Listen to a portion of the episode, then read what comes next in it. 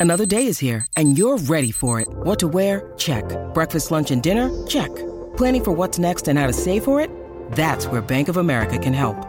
For your financial to-dos, Bank of America has experts ready to help get you closer to your goals. Get started at one of our local financial centers or 24-7 in our mobile banking app. Find a location near you at bankofamerica.com slash talk to us. What would you like the power to do?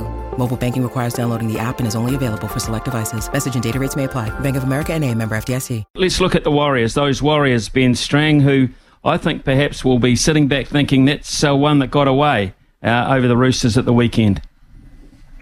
Yeah, possibly. Uh, I I kind of, despite it being a loss and and uh, you know being, you know Warriors fans being so up after the, the first round victory, I, I feel like um, just the way that they played and the way that they tried to fight back when they were, you know, well down in the first half and, and early in the second, like they they're just already showing more than perhaps they had did last season. Uh, more heart and, and more intensity on defense, and and you know, it could have easily been an absolute blowout if this was last season, and instead it's a you know really quite a narrow loss. They pulled it back to just six points in the second half, and and and showed some real fight. So.